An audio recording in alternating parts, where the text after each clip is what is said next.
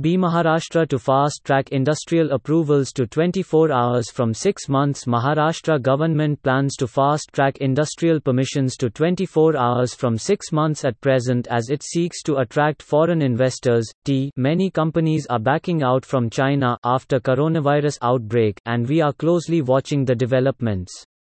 The state government has decided to grant single Maha permits to simplify the process of setting up industrial units, Maharashtra Industries Minister Subhash Desai said on Wednesday.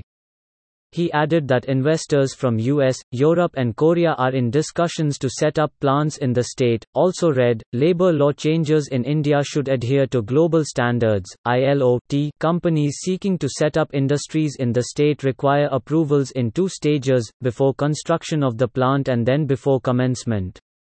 The Maharashtra government scheme will speed up approvals in pre-construction stage and will apply to nearly 80% of industries, Maharashtra Industrial Development Corporation CEO P. Anbalagan said, showing 1,330 crore rupees of bond purchases under the so-called others category on Tuesday supported speculation of purchases by the RBI. Market participants are looking forward to getting financing details of the package when Finance Minister Nirmala Sitharaman addresses the media at 4 p.m. local time Wednesday.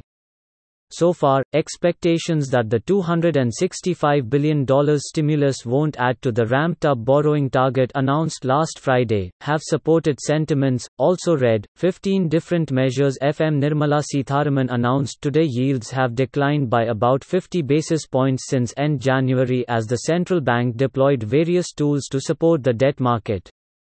Data shows it bought about 90,000 crore rupees of bonds from the secondary market in April, there's a belief that excess banking system liquidity and the RBI will support the market, said Anup Verma, Vice President for Treasury at DCB Bank.